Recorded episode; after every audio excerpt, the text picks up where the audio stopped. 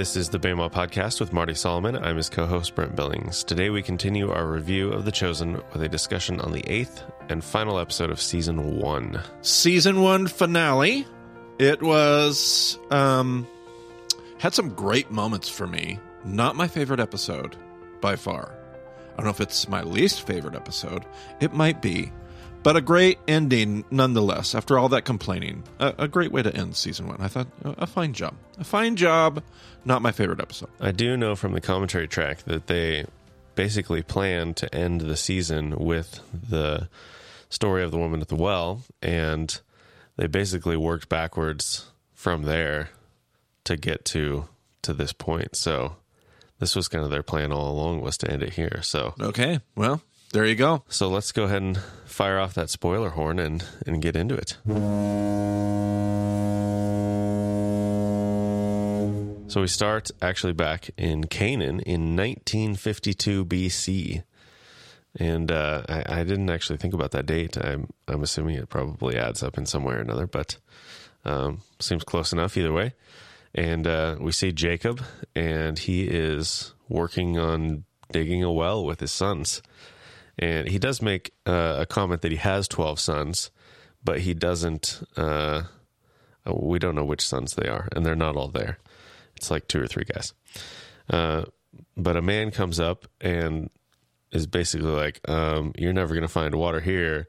You shouldn't have paid anything for this land. It's worthless, blah, blah, blah.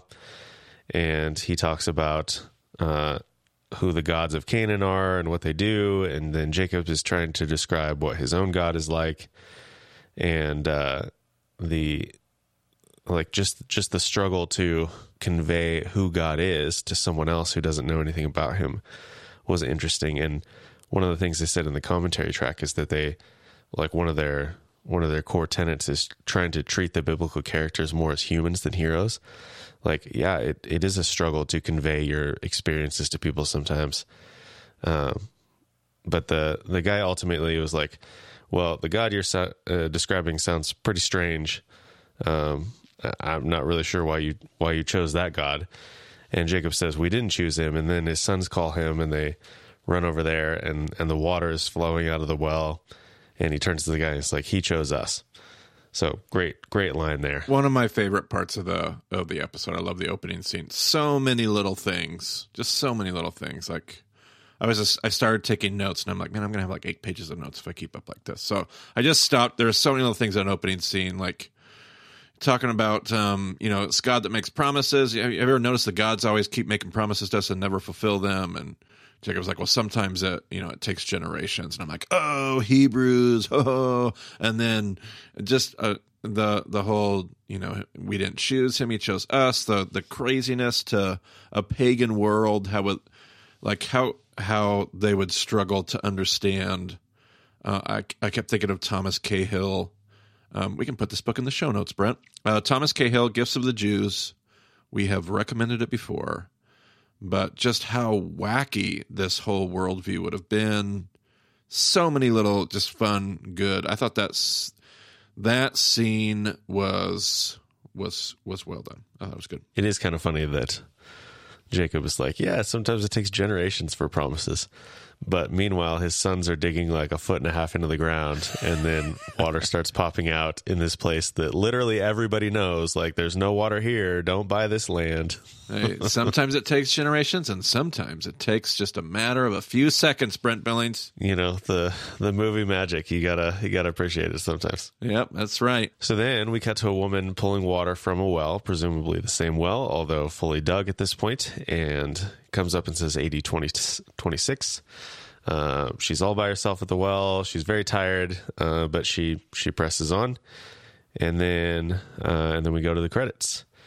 And in the commentary track, they were talking about um, the singer who who does um, this opening track plus a lot of the a lot of the other tracks. She either has lyrics or at least vocalizations but they kind of used her uh, as like an emotional narrator for the show and pulled all these musical influences from gospel music from slave spirituals and all these southern roots and and these themes of oppression and hope. And I'm like oh, oppression and hope. Like that is that is the perfect way to describe like everything through session two and through the silent years and and into this moment that Jesus is walking into. So I really appreciated that. Yeah, it's cool. Yeah, that's interesting about that. I I thought the vo- the voice of the person that does all the singing was so similar to the gal who plays the woman at the well that I was like, "Oh golly, is that the same person?" Like just when she talks, when she it it just seems to you're almost like, "Man, is that the same voice?" But I thought that's where you were headed there for a moment. I'm like, "Brent, don't tell me." But, no, no, right. definitely different people. All right.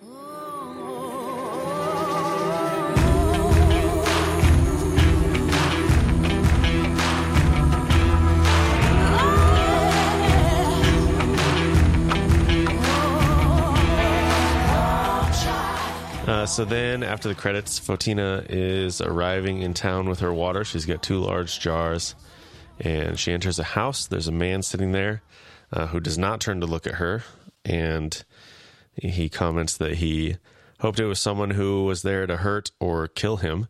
It's like, wow, dude. okay. And she explains how she wants a divorce, and she has the papers, and he's like, well, you can't divorce me. And, and she's like i know. That's why the papers are in your name. I just need you to sign it. I'm already living with this other guy. Like this shouldn't be a problem for you and uh, he throws the paper in the fire and he's like you're my property photina i don't part lightly with my possessions Ugh. so i mean you already you already could tell that this guy was cold and and pretty cruel and that's that's just the nail in the coffin for sure yeah i had a hard time like um like discerning and playing apart like those dynamics in that scene. I couldn't tell if he was cold and I mean obviously there's some cold cruelty in there for sure. Was he like was he sick? Was he like I got the impression like he's in misery and I I I kind of even looked to me like he was not well, whether he was an invalid or not.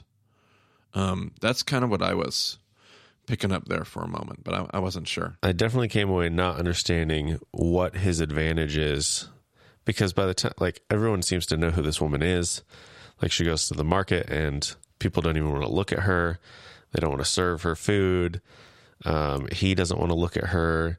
He thinks of her as property, and and it's like, well, but if you like, if he's the fifth husband, like, what what is his advantage to marrying her? Like, what is he getting out of this? Because he doesn't really seem very happy with the relationship, and yeah, I don't know. It just seems like it would it would be more ruinous to his own reputation than would be worth it. Yeah. Uh, you know, just overall, I, I made this comment at the beginning of season one with Mary's storyline. Like, I feel like the makers of Chosen have done a decent job taking what I would call the traditional opinion, scholarly opinion, just popular opinion, whatever, and running with it without overdoing it.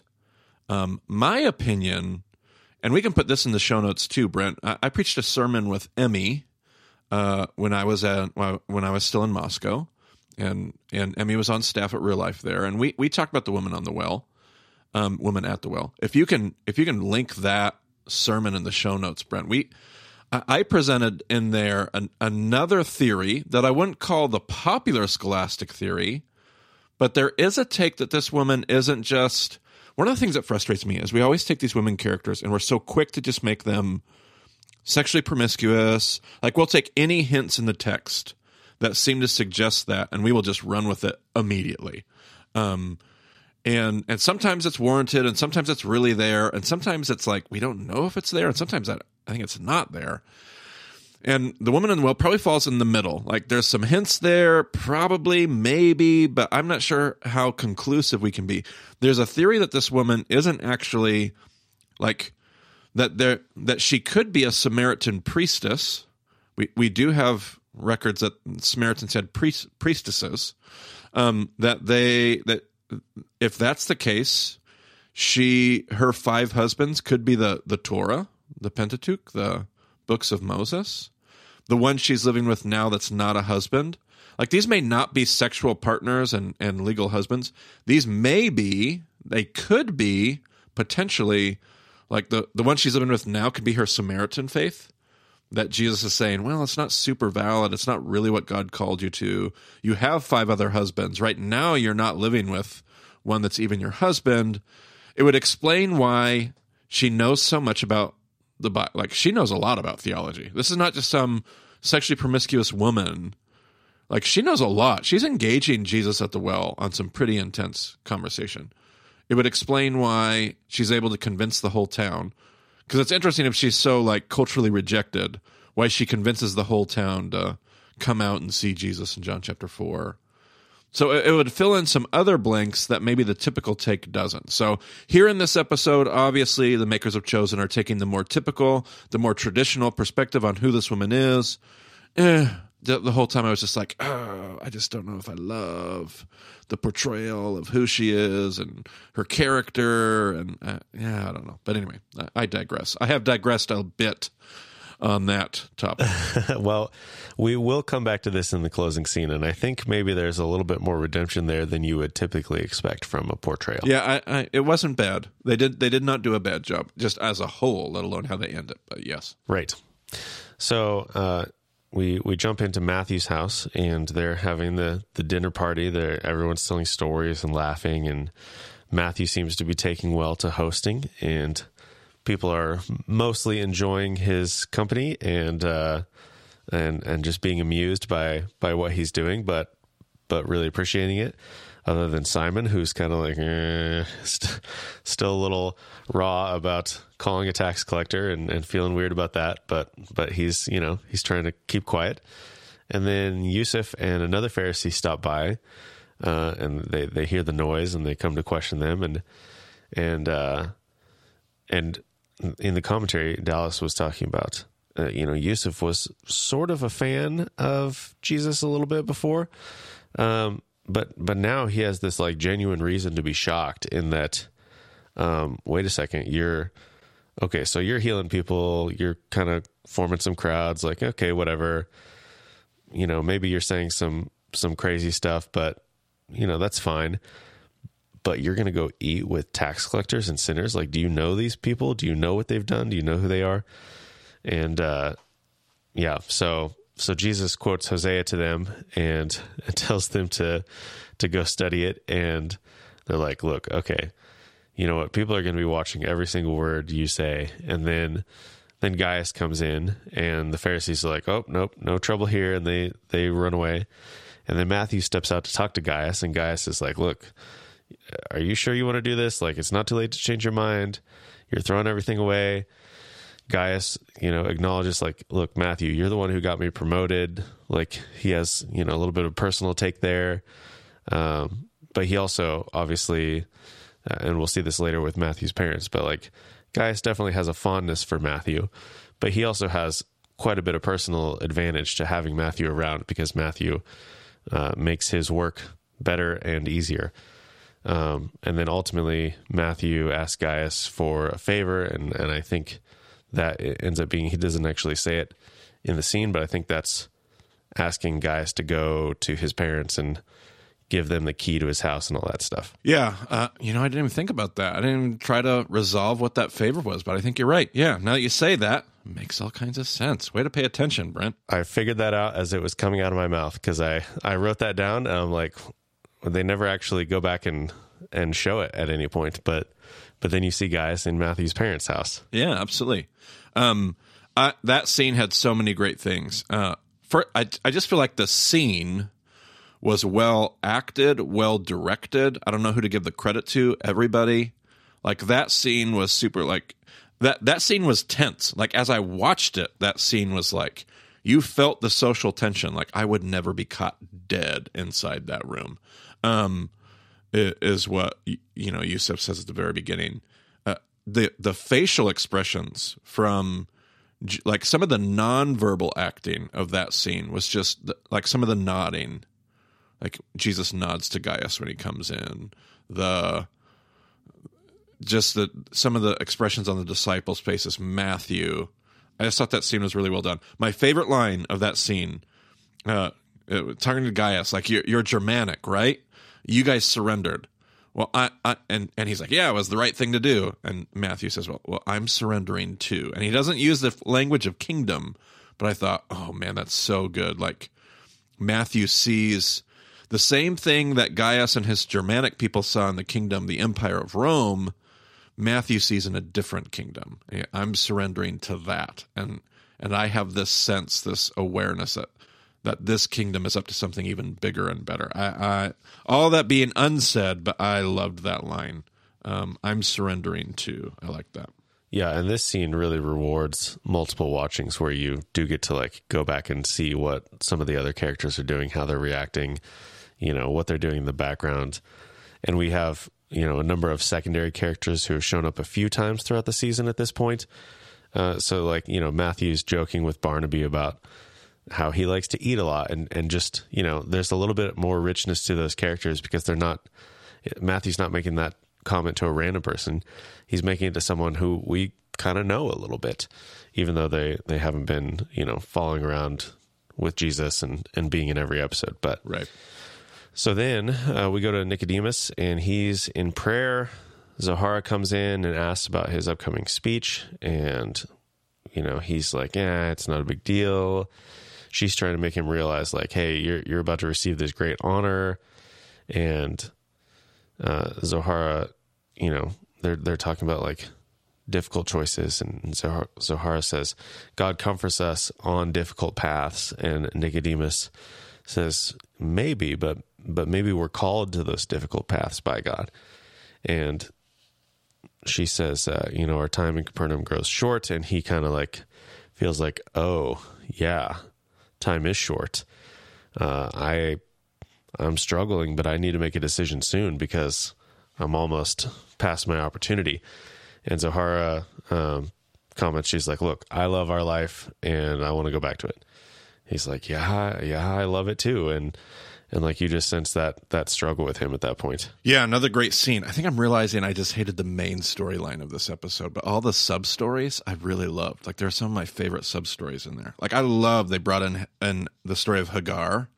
Um, man, and what a redemptive way. Like I, I even put just took separate notes about just his flyby interpretation of the story of Hagar and what she was in. Like I felt like that was so redemptive, and I was so surprised I mean, here's this side story of a side plot, kind of like a passing biblical reference.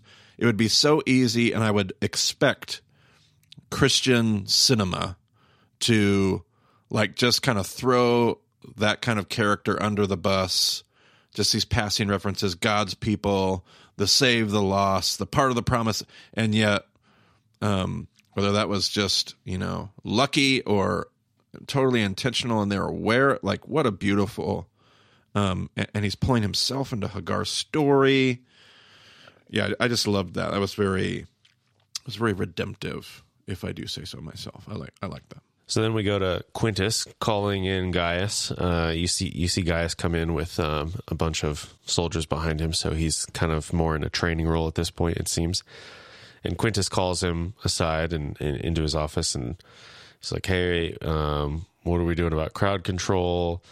And like we everything seemed fine, but then we had some delays, and we can't let that happen again. And uh, make some comments about Matthew, and, and then Gaius is like, "Well, yeah, so about Matthew, he actually quit, and uh, he went to follow Jesus." And Quintus is like, "Oh, I really don't like that man." Great line. Love that line. Very well delivered. Yeah, yeah, the delivery was fantastic. So then we're with Jesus and his disciples, and they're packing up their camp again. And we see them doing this a lot. Like they're just really hammering home, like, hey, they don't they don't have a place to stay permanently. Like they're constantly on the move, constantly packing and unpacking, uh, which is great. Like they don't really they don't shove it down your throat, but it's it's there.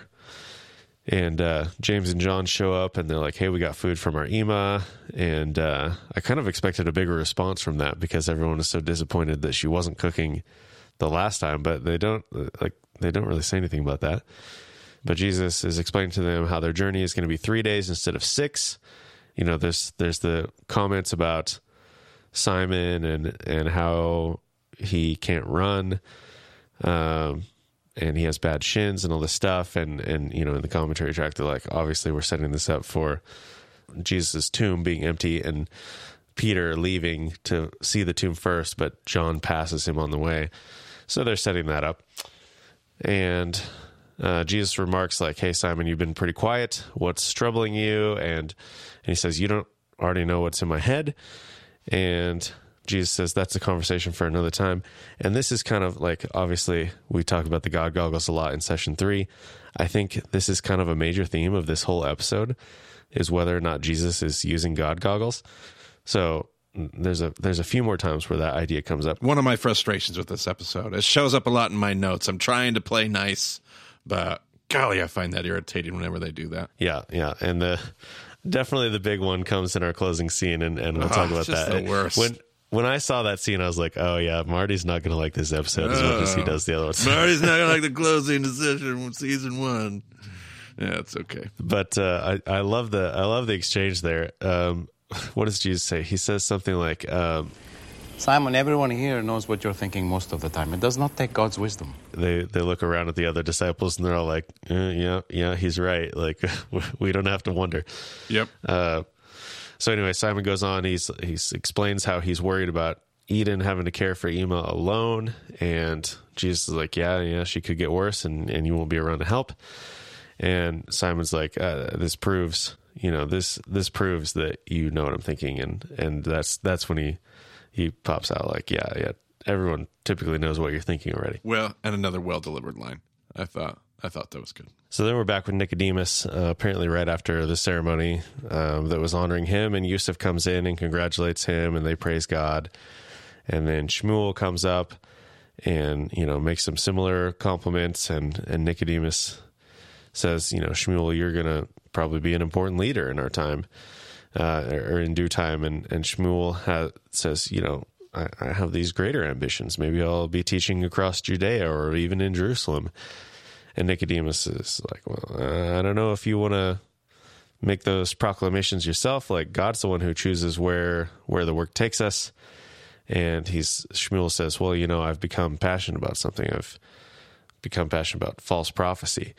And when he when he says that line, like Nicodemus completely changes his attitude about the whole conversation. And here's here's another God goggles thing. Like Shmuel was troubled by the the fact that Jesus knew what he was thinking, but he's like, no, of course he knew what I was thinking, because what else would I be thinking when he says something like that? Correct. So uh, you know, Shmuel, uh, an unlikely ally in your in your God goggles uh, argument. Absolutely. Says the obvious thing that everybody should know. So Shmuel says, you know, Jesus claimed to be God, and Nicodemus, you didn't address that at all when he said that. And um, Shmuel says he's a, appealing to, or what, what is he doing? He's petitioning or something um, to somebody, and and they they're supposed to study things about false prophecy. And Nicodemus is like, okay, so you've got uh, politics and and promotion, like that's what you're concerned about. And Shmuel says, no, no, no, this is this is about the law, and the law is God. I'm like, wow, what a what a line, and, and that sounds really weird to us today, but I don't think that wouldn't that wouldn't have been as weird for them to say at the time. Man, and I'm not sure it should it should sound as weird to us today. I mean, there's an awful lot of I mean, if we were just to swap out law with doctrine, I mean, we we we treat things the exact same way and I love that tension. I don't know if that's one episode ago or two episodes ago where they were having that conversation about you know, uh, w- when Nicodemus and Shmuel were by themselves in the synagogue in the study room, and they were talking about like, well, is God God over Scripture, or is God like a Scripture God? Or I mean, like they were already wrestling with this tension, and now Shmuel's been like, no, I have a position. the The Torah is God, which was their position. Like we talked about the Gospel of John. You know, in the beginning was the Word. In the beginning was Torah, and the Torah was with God, and the Torah was God. That was a very Jewish. And yet, Nicodemus's point is well, the danger of that is when our understanding, our interpretation, our, which is what he said in that previous discussion, is it is it Torah or is it our interpretation of Torah that ends up, and that's what's so dangerous. And I think we would we would say very similar things with different words, but make the exact same point to uh, to our demise. And Shmuel has been pretty insistent throughout the conversation, like, hey, look, everything that I'm doing, I learned from you. Like I learned under your your great tutelage or whatever he said. And and Nicodemus is like, well, look, I'm not going to oppose what you're doing now, but you need to understand that you have learned nothing from me. Yeah. Great line. Great line. Love it. So then we're back with Eden, and she's caring for Ema, and um, Ema asks where Simon is, and Eden's just like a, a little bit taking it hard, and uh, she leaves the room, and then Jesus shows up, and she's like, uh, well, "Hey, I didn't, I didn't expect to see you here," and he's like, "Yeah, most people don't seem to expect me," and uh, Jesus says, "You know, we have this special connection because you saw something in Simon a long time ago." And and now I see something in Simon special, and, and so we have this connection because we both see something in him. We both see his potential. And then Simon and Andrew pop in, and they're like, "Hey, we're going to go sell these nets. So you, so uh, there's some money that we can leave behind." And Jesus is like, "No, you need to stay and spend time with Ema." So then Jesus continues with Eden, and he's like, "Look, I, I got to acknowledge you and Simon are married. You're one flesh. Anything that he sacrifices is also your sacrifice. You do have a role to play. It's not going to be easy, but I see you. Do you understand that?" And he says, "You know what you." have to do is not going to be easy, but I am going to take care of some things before we leave. So then Jesus goes in to see Ema and he takes her hand and starts to pray. Everyone's watching really closely because they've seen a couple of things happen before. And then Jesus says, Leave her. And then Ema just sits up abruptly and she looks over at Jesus and she's like, Who are you? Um, and so they get introduced and she welcomes him and then she jumps up. She's like, I don't know what I'm doing in this bed. I got to get drinks for everyone. I got to get food for everyone. Does, does your friend like goat cheese? And he's like, Oh yeah, yeah, I like goat cheese. and so he wanders out there and then Eden and Simon are alone. And Eden is like, look, Thank you. Me? For what? For obeying and following him. Let him hear. Yeah, great scene. Um, I- I've been like aware of like, okay, are they just playing up this complementarian uh, patriarchy? You know, good woman that stays home. Like, I'm relatively confident the way they're treating Mary Magdalene. I'm optimistic. I'm optimistic.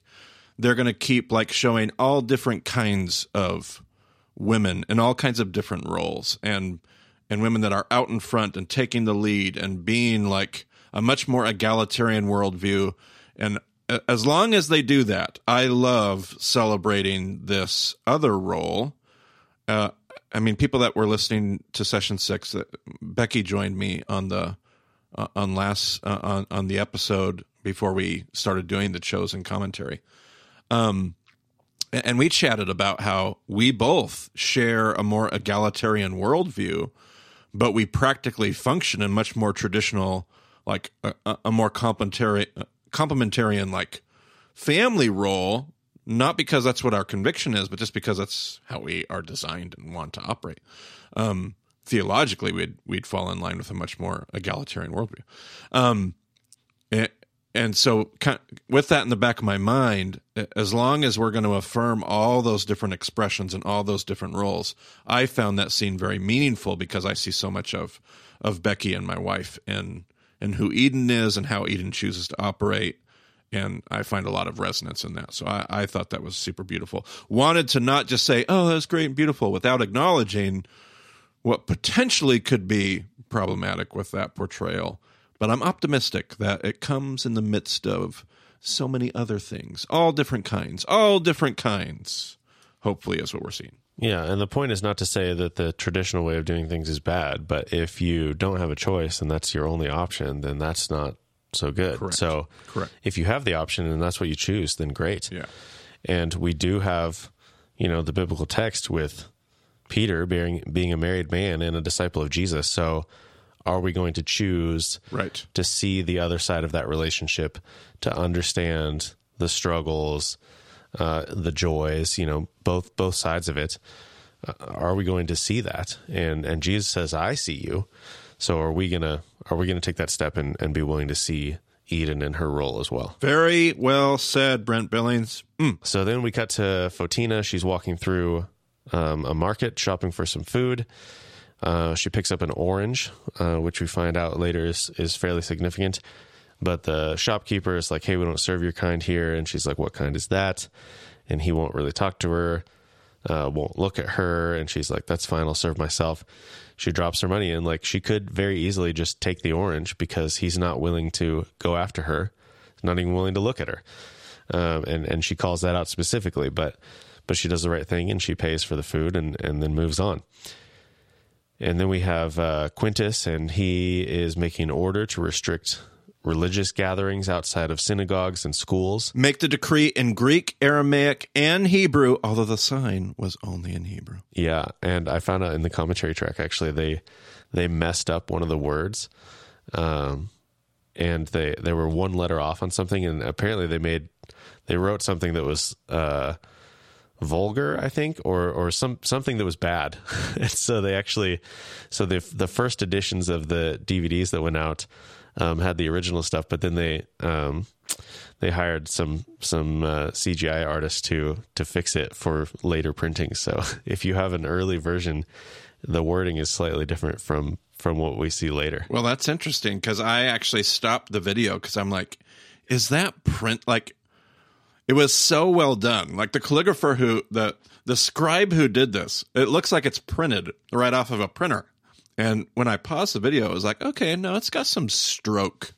Like it looks like it's actually been, you know, actually done in ink, like not uh, but but it's interesting to know that it's uh, a CGI version of that. It's very interesting. Yeah, at least one one word or maybe just one letter is digital in a later edition. Yeah, I wonder how much they had to adjust to make that work. But very very interesting. All right, all right. The more you know. Right.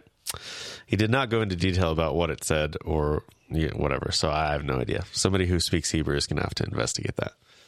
Uh, but but he also says, you know, if anyone sees Jesus, like we want to bring him in for questioning. So then we're um, then we're back. Uh, well, the the disciples are are at their different homes and they're packing up, getting ready to leave for this next journey. Uh, Zohara is directing a bunch of people. They they have professionals who come and pack up their stuff, and she's telling them what to do. And I didn't notice this. Did you notice? So Nicodemus walks through in the background. That's that's fairly obvious. But did you notice what he was carrying? Uh, I I noticed he was carrying something. Um, and I I'm even surprised I noticed he was even in the shot at all. I know what shot you're talking about. I did not notice what he was carrying. No, he was carrying the purple bag that had the gold uh, coins in oh, it. Oh yeah, yeah, yeah. Okay, yeah, yeah. I was going to guess that, but I did not see that per se. Yeah, yeah. I didn't see it either. Um, so uh, then we're Simon and Eden. He kisses her and he leaves, and then they all they're all meeting at this fountain, and Nicodemus is kind of watching from around the corner. And Jesus, I don't know if Jesus actually sees him around the corner um, or not. But he he's like, "Hey, is everyone here?" And the disciples are like, "Oh yeah, this is everybody." And Jesus kind of like, you know, stands on his toes and and kind of speaks up a little bit. He's like, "Is there anyone else?" And then at that point, Simon notices the bag of money. They pick it up, and Matthew's like, "Ah, that's that's quite a bit. That's going to last us a couple weeks." Everybody's pretty excited, and Jesus is like, "Ah," and he says quietly, "You know, you came so close." and then Nicodemus, as they're leaving, Nicodemus is just weeping bitterly around the corner. Such, such good acting. Like I think uh, whoever the you've told told us already, the actor that plays Nicodemus is just so good at his role. Just one of the best uh, actors in this whole thing. Uh, that that was such a gut wrenching. It's probably because I resonate with Nicodemus's character so much, but such a gut wrenching like scene, like so well acted.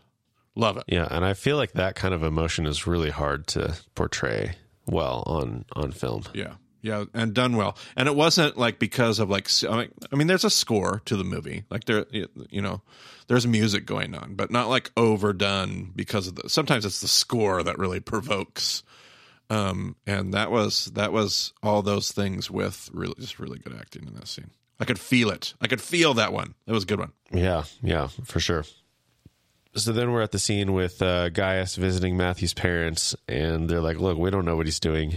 And uh, the commentary there, they're talking about like, you know, there are a lot of fans of the Matthew character, and it's easy for for fans to forget like the other characters in the show really don't like him.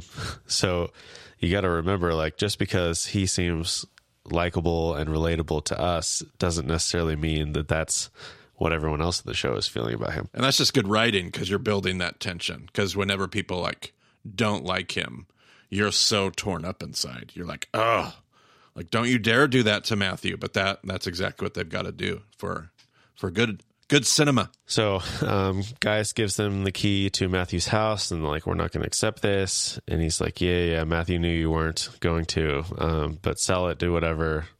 I don't care. And uh, then takes him outside and it's like, hey, I've got this dog here for you too. And they're like, uh, because dogs are not really generally accepted as as pets at that point. So Matthew, because he didn't have any other friends or people who liked him, like he he had a dog because he didn't have anyone else. But in general, like people don't keep dogs. And so the the parents are very uncomfortable with having the dog around at that point.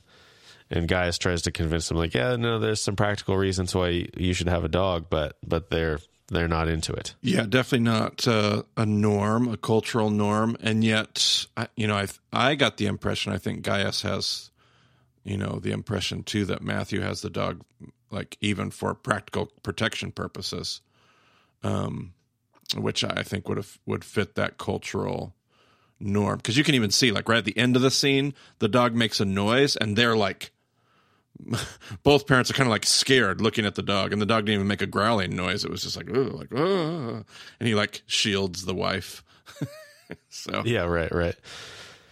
So Gaius says he's getting ready to leave. He's like, "Hey, look, if you hear from Matthew, tell me about it because people are looking for Jesus and it would be better if I hear about it first than for somebody else to hear about it. So he um, he, kind of starts to get choked up about about Matthew and he's like, yeah, yeah, there's uh, there's somebody out there who's really fond of your son, and then he kind of runs off before he loses it, and uh, the parents like, oh, interesting, he's got a friend. So then uh, we see them walking out in the wilderness, and Matthew spots uh, Jezreel, pulls out his map, starts talking about how they need to go east.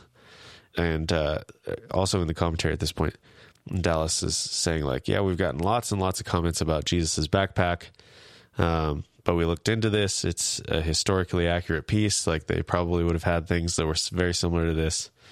Like, okay. He, he didn't really go into what his sources were on that, but I guess I guess they did look into it. I know we talked about the backpack at some point earlier on. Yeah, yeah, I'm I'm fine with it. I'm sure if they did their due diligence, then there you go. They had backpacks, really nice leather ones with straps like that. There you go. Who knew? Yeah, the uh, yeah hand hand sewn in the case of the one that Jesus is using in the show. I mean, I'm sure they did. I mean, like it doesn't take a you know, it's not a new technology to have a a backpack. Maybe the design. I don't I don't know what people's issue are, but there you go. He has a backpack. Maybe people want to know because they want their own. I want a Jesus backpack. I want to be able to buy that backpack. Yeah, Dallas did say they're working on it. so, so great, so great. So anyway, Jesus uh, starts to head off the other direction, basically the opposite of what Matthew told him that they needed to go. And like, yeah, yeah, we're going through Samaria, and was, everyone is like, "What? Are you kidding me?" You know, uh, Big James is like, "They're they're they're Samaritans." he's like, Jesus, like, yep. What's your point? so, you know, everyone's like, well, you know, they we, we fought at this time and and they did this to us and blah blah blah. And Jesus is like, all that stuff is meaningless. It's all in the past. Like, let's let's go. Listen, if we are going to have a question and answer session every time we do something you're not used to, it's going to be a very annoying time together for all of us. Yes, a great line. One of my favorites. Wonderfully, wonderfully written. So then they cut to a shot. It's the editing is maybe a little bit weird. They cut to a shot of the sun rising. It's like, oh, okay. So apparently it's the next. Like it felt like it should have been a sunset shot, um, but the sun is rising. So apparently it's the next morning. They stayed somewhere, unclear where it is, but they're in homes. Uh, we see, you know, Mary coming out of one house, and then uh, I think it's um, James and Thaddeus coming out of another house or something. I can't remember. Probably could be. They they mentioned that they were going to be in Tiberias. If you remember Peter saying we have to make it uh, to Tiberias to spend the night. So I'm assuming they're in Tiberias, which would make sense that Thaddeus, you'd see them because that's more likely. They're probably more Herodian in nature. So, So where is Tiberias in relation to Jezreel, though? well, Je- well, that's a great point because that would kind of be going backwards. So Tiberias is right there on that southeastern coast of the Sea of Galilee. Uh, Jezreel is going to be, man, how did they make that work? I mean, Jezreel is going to be more south and more, uh, more south, more west from Tiberias. Yeah, I don't know how they. I don't know how they're putting those details together. Yeah, a little bit unclear, maybe not completely thought through, but ultimately it doesn't matter. I did think the detail of them like yeah, they're going to they're going to show up at a in a in a town and you know, they're going to split up to, you know, every every home is going to host like one or two people and Uh-huh. and so that was a nice little I mean, ultimately the hospitality if if it came to it, one house could easily host, you know, the eight of them or whatever. It's Sure. not not that large of a crowd, but like you know, like oh, we're we're all passing through. Like they probably probably lots of people are coming out and meeting them or whatever. So you know, they don't really go into all of it and they don't show that much. But I, I think what they show is just like a nice little like oh yeah, this is kind of what it would be like for them as they're going from town to town. Yep. So then they're approaching the well that we saw Photina at uh, earlier in the episode, and the disciple the disciples discuss, uh, you know, we need some food. Maybe we should go into town. And Jesus says, "Yeah, you guys all go. Uh, I'll be fine here. Just meet me back at the well." So Jesus sits down, and then Photina uh, approaches. It's it's the right time of day, midday, and Jesus rolls right into the John four conversation, and they do like you know they they expand it a little bit. They make it a little bit more conversational than when you, what you see in the biblical account. But they're pretty much going through John four, you know, word for word with just a little bit of extra stuff to make it flow narratively. Yeah, and I didn't, I didn't, I wasn't sure how I felt about that. Um, I was already poo pooing so much about this episode that I, I thought like, yeah, that's okay, I'm good. the, you know, the notes that I do have, and I don't even know how to talk about this well. I, I don't even know what to do with this. They're they're open thoughts. They're unresolved thoughts for me. This conversation, if it were to happen in today's culture, um, I mean, I just I just got done a few minutes ago, Brent, talking about complementarianism and egalitarian like egalitarian posture. Like Jesus takes a very like, you know, here's here's another man just you know telling a woman her business, like and and I'm not saying Jesus' posture. I was more caught up in. And I thought they even portrayed that tension well. She talks about oh, just one more man kind of getting in the way of me doing my thing and yet i i thought man there is like a challenge here there's like from people that come from my more and everybody's always like i think everybody has me pegged in some weird camp but i, I typically come from a more if hopefully this doesn't surprise anybody 220 episodes in like a more liberal progressive uh, reference point um I think there's a challenge for people with my perspective here. I, man, I just know a ton of people from my worldview would have written this whole, would have never even gotten deep enough into this conversation to have this experience with Jesus, um, because it would have been written off two sentences in as, and I don't know what to do with that. I'm not making some grand statement about. I just want to be challenged by that. Not that this is the historical rendering of how Jesus had the conversation. I'm just saying uh, it makes me pause and go, okay, do I need to learn how to listen more and be less quick to assume? Am I communicating that well, Brent? Yeah, although I think maybe uh maybe appropriately, I'm not quite sure which side of the conversation you're saying that from. I'm thinking of the woman's side where Jesus is is just he's he's making simple comments, he's not saying a whole lot, and she's just immediately jumping to conclusions about where he's coming from, what his purpose is there, what he thinks of her, all of this stuff. Is that kind of the side you're coming at it from? But because I, I feel like you could be the opposite side. That's the side I'm wanting to. Yeah, I, I'm wanting to kind of just raise a challenge for those of us, and I'm just going to say it for those of us that are liberal progressives that are always like, out to catch the patriarchy and catch all the stuff. Like, yeah, I, I, I think there's a challenge there of let's make sure we're not, and maybe this is even autobiographical for me. I think people, I think I feel like that happens to, man, I'm not trying to put myself in Jesus' shoes here. That's not my point. See, I'm already doing it. Well, I, I hope we can put ourselves in Jesus' shoes. Like that is that is what we're striving for, right? So it's okay to see yourself in Jesus sometimes. Well- because hopefully you look at least a little bit like him. But based on where my next statement is headed, it's probably not a great practice. Like, I'm not trying to put myself as a white male in the teacher's shoes, but I do feel like so often, uh, you know, I live in a world, I live in a world that's predominantly conservative evangelical. I try to live in that space, speak in that space, speak to that space, and so quickly and so often we immediately make assumptions. We, we immediately get labels. I'm immediately, you know, accused of being complicit. And, and I think I see that tension in this scene. Um, the whole time wanting to recognize, I mean, honestly, there's a whole nother part of me, the progressive liberal part of me, Brent, that was quite uncomfortable with the way that Jesus, and I realize that the Jesus actor is not the actual Jesus. I get that point. But if it was the actual Jesus, I caught myself being like, man, you, you really shouldn't say it like that, Jesus. You really should change your approach. You really should change your tone. Um, and maybe the real Jesus did. And uh, I don't know that there's a, just a whole lot in that scene that has me thinking, Brent. I think that's all I'm trying to say. And I don't know. There we go. Sure. And with that, we probably have made this episode the longest we probably ever had. We're not quite there yet, but we still have a few things to talk about. Uh, so after, after the point where Jesus says he's the Messiah, he starts actually naming her husbands and going into very intimate details about things.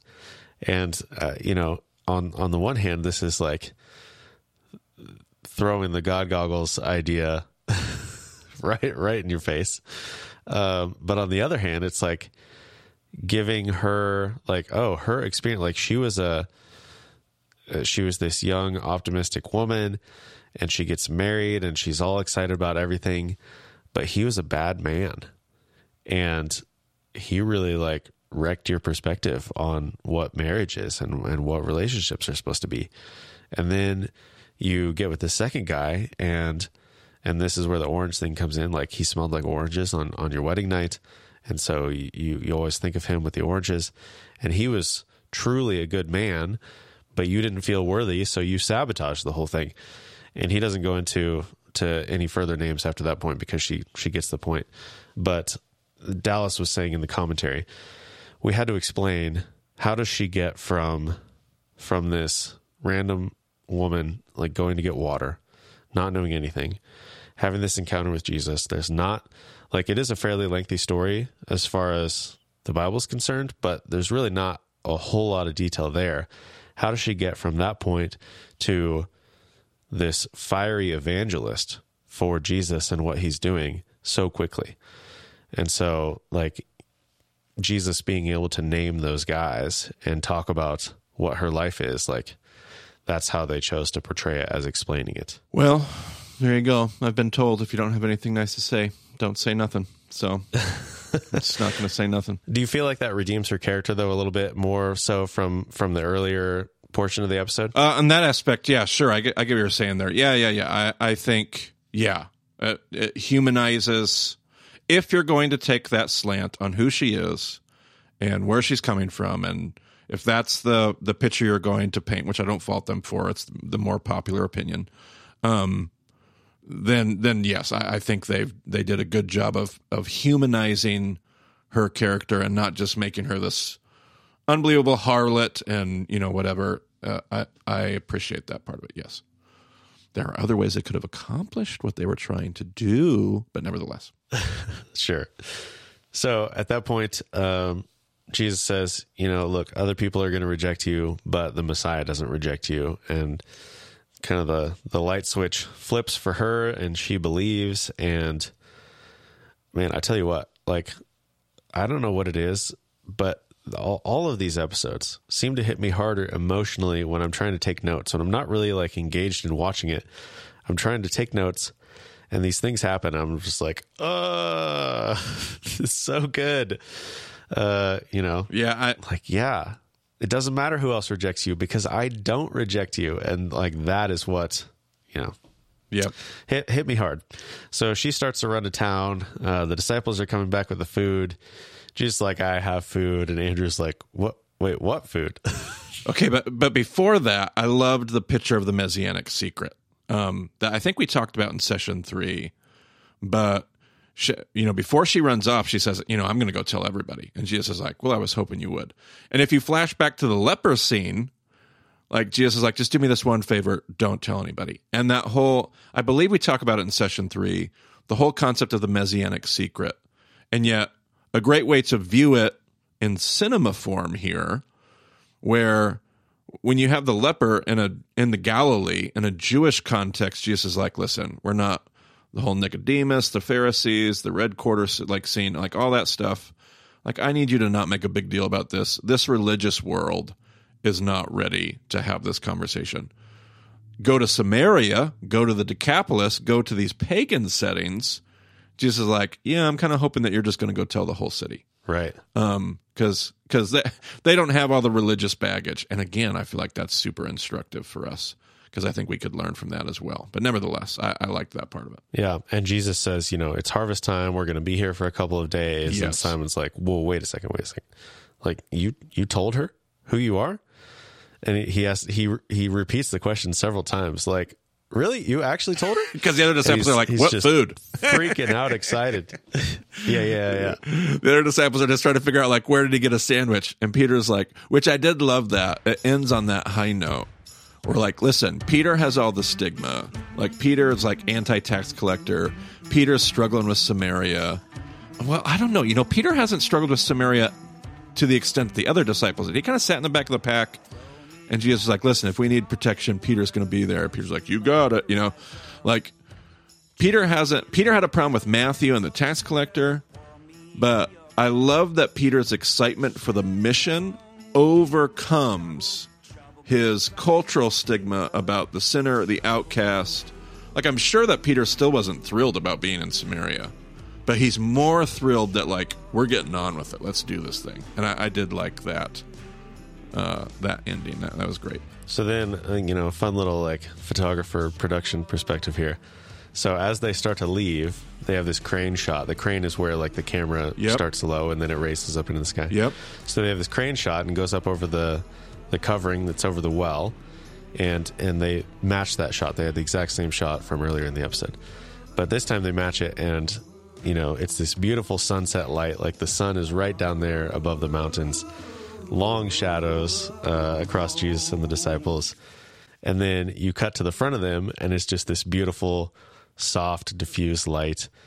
And and then you think about like the scene. It's like, oh, this woman was supposed to be at the well at midday. So there's like three different environmental settings, but it all works. It's all beautiful. And they're they're walking uh, towards the town. Jesus, like this great song is playing, and Jesus has uh, like a piece of grass or some wheat in his mouth, which I thought was a great little detail. And uh, yeah, yeah, they're they're on. They're they're doing it now. Man, you just you just got me with the whole time of day thing. I didn't even pick that up, and now you you've ruined that moment. Look at that. Well, I didn't catch it the first time I watched, so No, we just got suckered by the design. Wow. yeah, I, there's no reason not to. Like, there are plenty of things like that where it's like, ah, this this shot doesn't actually fit. Like, if you think about it chronologically, Wow. Because everybody would be that moment. but it looks so good, so you have to use it. yeah, that that moment with the sun setting and all that stuff, like that that would be when everybody is actually out at the well. That everybody would have just gotten their water and been going back with them. You're so right. That's so man, man, look at that. Yeah, there's there's a shot in Star Wars uh, where it's sometime you know in the middle of the day. Like there's definitely it's not a sunset situation, but there's this one shot where it's this like super bright, warm sunset light, and all the Tie fighters are coming in. Uh huh. And it's it's just cuts that one shot, and the shot is so cool. And it doesn't fit at all like when you stop and think about it Right. but it looks so good and they put it in the movie and you don't even think about it because it, you, you know it's just so good so th- that kind of stuff happens all the time Man, Brent, you're starting to get on a little roll here these last two episodes with noticing all the camera faux pas. you're going to bring this into? you're going to bring the same heat into season two? i don't know It- if you if you know how to look for this stuff like you're gonna see it like it just it's just a reality of production like you you know sometimes you get a chance to go back and reshoot something if you if you have something that you didn't realize but you know sometimes the blue jeans make it into the background of the shot in gladiator and nobody notices until the dvd like it made it through its entire theatrical run and nobody noticed you know Oh no! Don't tell me about that. I don't even know about blue jeans and Gladiator. Is that a thing? yeah yeah yeah Oh no! I, I think they removed it for some of the later releases but like you, you don't notice like it's just Wow. you know whatever Who knew? So then, like, I thought this was going to be a long episode. It is a long episode of our, of our podcast, that's for sure. Uh, but the uh, the chosen episode is actually quite a bit shorter than than it says on the tin because there are nine minutes of credits, and I think seven of those minutes are the names of all of the supporters Oh yes. Um, yep. the the non anonymous supporters. You know, there's even there's even more anonymous supporters. I did look for your name, Marty, and I didn't find it. I found one other Solomon, but no Marty Solomon. I it either had to come in before a certain date uh, of production, which I might not have made it in, or they have a ceiling on who they actually mentioned. Yeah, But I don't know. I gave an awful lot of money, Brent. I really feel like I probably made it on that list somewhere. But I'm pretty sure you would have qualified if you had met the production deadline. So I'm assuming that's what it is. But I just wanted to say I did look for you. I didn't even like I hadn't seen The Chosen until we started doing these episodes. So I completely missed the boat on that. Now I'm like, man, I wish I had 500 grand so I could be a co-executive producer, but there you go. Yeah. I don't have that kind of money sitting around, unfortunately. so anyway, um, yeah, there's a little blooper that they put at the end uh, where I guess they decided not to put in the episode, but I guess they they had this idea of a theme running throughout where Jesus can't tell directions, and so he shows up at the at the fountain where they're getting ready to leave Capernaum, and he's like, "Where is everybody?" and and James is like, "Oh, you actually said the the northern quarter, and this is the southern quarter." He's like, "Ah." So I guess you know, unofficially. Well, there you go. I didn't even know that. Didn't see that. Didn't watch it all the way to the end. Apparently, or man. it's not in the. It's only in your DVD set. Who knows? No, I think it's in the regular one. All right, I missed But it. But you do have to endure nine minutes of credits to get there, and I don't care how long the credits are. I watch all the credits of everything I watch. Man, I thought I did, but nevertheless. Now, What do, we, do we have any like uh, overarching thoughts, Brent, about season one? Just big season one takeaways. Uh, it's fantastic. It's absolutely fantastic. It blew me away. Like, obviously, we had a number of quibbles, and that was the point of doing these episodes is talking about, you know, how did they do everything. But overall, just unbelievable that this show exists and that it made it through the way that it did. Yeah, I'm gonna I'm gonna give it an A. I, I'm not gonna give it. I'm gonna I'm gonna give it an A A minus. I'm not gonna give it an A plus yet. Um, but I really loved it, and uh, I only say that because as we record this, Brent, I'm halfway through season two, and it's really good. It's truly amazing that this thing exists. Speaking of actual miracles, Yeah, seriously. This this show is a modern miracle. Absolutely. It is, and and maybe the lesson and the takeaway here is that I should be much less judgmental and quick to, you know, quick to you know, much less quick to assume, much slower to assume, um, because yeah, mud on my face. Uh, I I really think it's it's very well done. So there you go. Teach me a lesson, Jesus. it's honestly a very challenging job because like you know some characters you have a lot of material to work with in the biblical text but like what do you do with thaddeus we don't know a whole lot about him we don't know a whole lot about zebedee we don't know Right. like eden we don't know eden's name in the text like Right. a lot of these characters like they have to create and make work and uh and yeah like I, I did i say this in the in in another episode where where the uh the rabbi um, their consultant said this is kind of like a christian midrash on the gospels Yeah, you did say that. I just listened to that. So that was the first uh, the first episode there. Yeah. yeah yeah so like yeah, they're they're trying to take all of these details in the text, and some of them there aren't a lot of details to work with, and they're trying to make them all fit into the story. And overall, they did a pretty good job. Yeah. No, I'm with you. I'm with you. All right, well, I think uh, I think that concludes our our thoughts on season one then of The Chosen. I think so. I think uh, I think we're in a good spot. It has been a true pleasure. Glad we did this. Absolutely. We'll have to. We'll give it some time and space, and then maybe we'll circle back around. Maybe a little uh, Christmas, Christmas, and maybe a little season two coming up. Who knows? We'll see how the people like it, Brent. All right. If they want more, they're like, nope, no more of that. That was enough. Thank you very much. Yeah, give us your feedback. Let us know what you think. Uh, if you want to get a hold of Marty, you can find him on Twitter at Marty Solomon. I'm at EIBCB. You can go to BEMAdiscipleship.com. Uh, go to the news tab there. Sign up for the BEMA Messenger. We, we'll send you uh, an email about once a month. We talk about stories uh, of what what people are doing with BEMA, what uh, how it's changing their lives. Um, those are great stories every single month. I love going through those and, and sharing those. And uh, we share Marty's schedule. Um, my schedule is as limited as that may be sometimes. Uh, but we talk about where we're going to be. We talk about Israel and Turkey trips, like all sorts of reasons to sign up for the messenger to, to be up to date on that. And if you do, there's other ways to contact us in the messenger as well. So that was, that was my point, bringing up the messenger. Lots of ways to get in touch. So thanks for joining us on the BEMA podcast this week. We'll talk to you again soon.